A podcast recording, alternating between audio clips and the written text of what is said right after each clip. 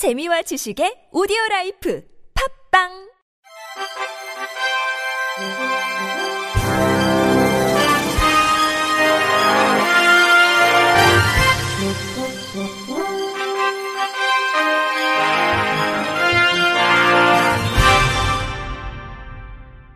청취자 여러분 안녕하십니까? 2023년 1월 2일 새해 첫 KBRC 뉴스입니다. 올해부터 65세 미만 노인성 질환자도 장애인 활동 지원 서비스를 받을 수 있게 됐습니다. 보건복지부는 2023년 장애인 활동 지원 서비스 예산을 지난해보다 2,514억 원 증액한 1조 9,919억 원으로 편성했다고 밝혔습니다. 장애인 활동 지원 서비스는 일상 사회생활이 어려운 장애인에게 밀착해 자립생활을 지원하고 그 가족의 돌봄 부담을 경감하는 서비스로 장애인 활동 지원 법률에 근거해 2011년부터 시행하고 있습니다. 기존에는 노인 장기요양보험법에 따른 장기요양 서비스를 이용하는 65세 미만의 장애인은 활동 지원 서비스를 신청할 수 없었지만 장애인 돌봄의 사각지대를 완화하기 위해 치매와 뇌혈관성 질환 등 노인 장기 요양법으로 정하는 24가지 노인성 질병이 있는 65세 미만의 등록장애인도 활동급여를 신청할 수 있도록 장애인 활동 지원법을 지난 6월 개정했습니다. 이에 1월부터 개정법 시행과 예산 반영에 따라 65세 미만 장애인 약 2,720명이 신규로 지원받게 됩니다. 신규 지원자를 포함해 장애인 활동 지원 서비스 대상자는 현행 13만 5천 명에서 14만 6천 명으로 확대될 전망입니다. 복지부는 올해부터 신규로 신청 자격이 부여되는 노인성 질환 장애인 활동 지원 서비스를 잘 이용할 수 있게 지방자치단체, 국민연금공단과 긴밀히 협력하겠다며 제도 전반에 걸친 관리 노력을 강화하여 서비스 질을 계속 높일 수 있 게 하겠다고 설명했습니다. 전국 장애인 차별 철폐 연대가 새해 첫 출근일인 오늘 서울 지하철 4호선 삼각 지역에서 지하철 탑승 시위를 재개하려고 했지만 승차를 저지당했습니다. 전장현은 오늘 아침 8시 삼각 지역에서 기자회견을 열어 법원이 제시한 조정안을 수용하라고 서울시에 촉구했습니다. 그러나 서울교통공사 측은 수차례 방송을 통해 전장현의 시위 중단과 퇴거를 요구하며 불응하면 열차 탑승을 막겠다고 경고했고 기자회견을 마친 전장현 관계자들이 지하철 탑승을 시도하자 직원들을 동원해 승차를 막았습니다. 이에 따라 지하철에 타려는 전장현과 이를 가로막는 공사 사이 대치가 이어졌습니다. 앞서 전장현은 승하차 시위로 5분을 초과해 지하철 운행을 지연시키면 1회당 500만 원의 공사를 지급하라고 한 법원 조정안을 수용하겠다고 밝혔습니다.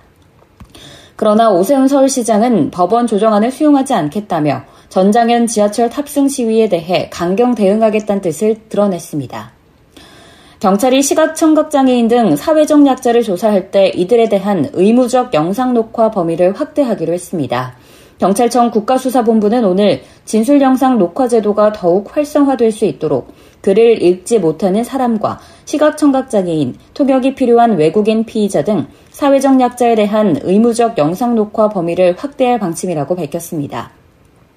경찰은 현재 살인, 강도 등 중요 범죄 피의자가 영상 녹화를 요청한 경우 의무적으로 영상 녹화를 하고 있으며 지난 2019년 12월부터 영상 녹화 대상이 아닌 사건에 대해서는 피의자 및 사건 관계인이 진술 녹음에 동의하는 경우 진술 내용을 녹음하는 제도로 운영하고 있습니다. 경찰은 앞서 시각장애인 비문해자를 위해 각종 통지서 및 진술조서, 피의자 진술조서 등 수사 서류의 음성 전환 서비스 제공을 확대해 왔고 시각장애인이 신청할 경우 수사 서류를 점자 문서로 받을 수 있도록 해왔습니다. 경찰청 관계자는 앞으로도 누구든지 수사 과정에서 차별받거나 소외당하는 일이 없도록 피의자 및 사건 관계인에 대한 인권보호의 사각지대를 발굴, 개선해 나갈 계획이라고 밝혔습니다. 부산시는 비휠체어 장애인 맞춤형 교통수단인 장애인 콜택시 운행에 따른 콜 봉사 수수료를 다시 지급한다고 밝혔습니다.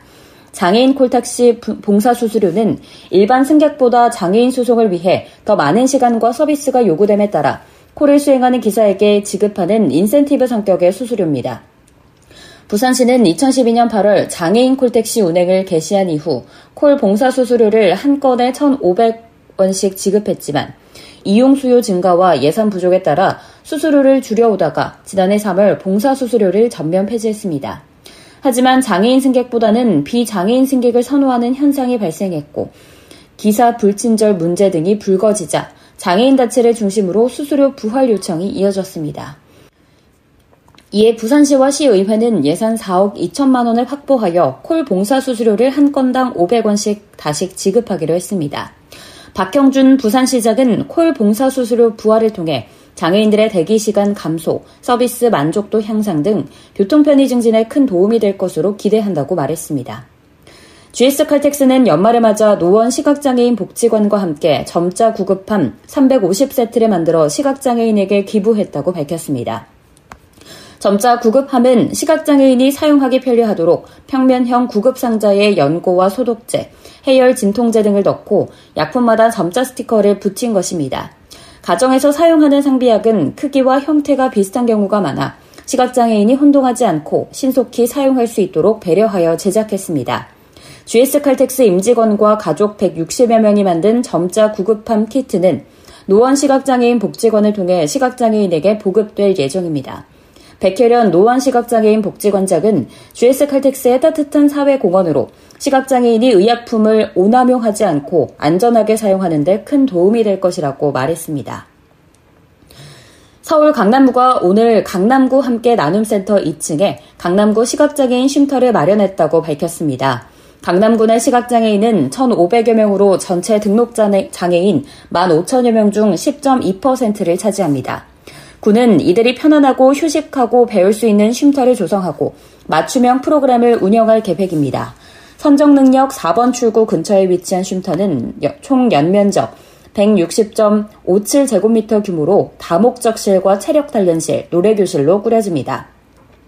쉼터에서는 음성 스마트폰 사용법과 점자 교육 등 기초 재활 교육을 비롯해 1대1 맞춤 재활운동 서비스 등 신체 기능 강화 교육, 안마지압 직무능력 향상 교육, 노래교실 등 여가문화 지원, 다양한 취미 활동을 함께하는 자조 모임 활성화 등 다양한 맞춤형 프로그램이 이뤄집니다.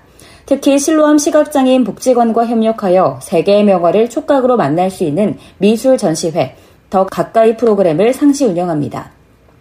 조성명 강남구청장은 올해 조직 개편으로 장애인 복지과를 신설하는 만큼 장애인의 불편을 먼저 챙기는 더 섬세한 복지를 지원하겠다고 말했습니다. 지적장애인인 동생을 집 창고에 가두고 학대한 혐의를 받는 20대 부부가 경찰에 붙잡혔습니다. 전북경찰청 등에 따르면 지적장애 3급인 23살 A씨는 친누나인 25살 B씨와 매형 27살 C씨로부터 두 달여간 감금 폭행을 당했다고 주장했습니다. 이 사건은 지난달 31일 정오께 B씨 부부 집 창고에서 A씨가 살려달라고 소리치는 것을 이웃이 듣고 경찰과 119에 신고하면서 드러났습니다.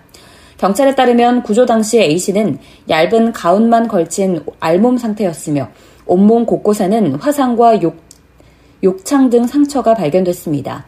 A씨는 경찰 조사에서 누나 부부가 말을 안 듣는다며 창고에 가두고 뜨거운 다리미로 몸을 지지는 등 학대했다는 취지로 진술한 것으로 전해졌습니다. 또 난방도 안 되는 추운 창고에서 밥도 굶기거나 하루에 한 끼 정도만 줬다고 주장했습니다. A씨는 전북대병원 정신과 병동에 입원해 치료받다가 지난해 11월 퇴원한 뒤 B씨 부부 집에서 지내온 것으로 알려졌습니다. B씨 부부는 남동생이 자해한 것이라면서 혐의를 부인하고 있지만 경찰은 B씨 부부의 주장이 사실이더라도 한파 속 창고에 열흘가량 방치한 건 문제가 있다고 보고 있습니다. 끝으로 날씨입니다. 화요일인 내일은 맑은 날씨를 보이겠습니다. 이상으로 1월 2일 월요일 KBRC 뉴스를 마칩니다. 지금까지 제작의 권순철, 진행의 김예은이었습니다. 청취자 여러분, 새해 복 많이 받으세요. KBIC.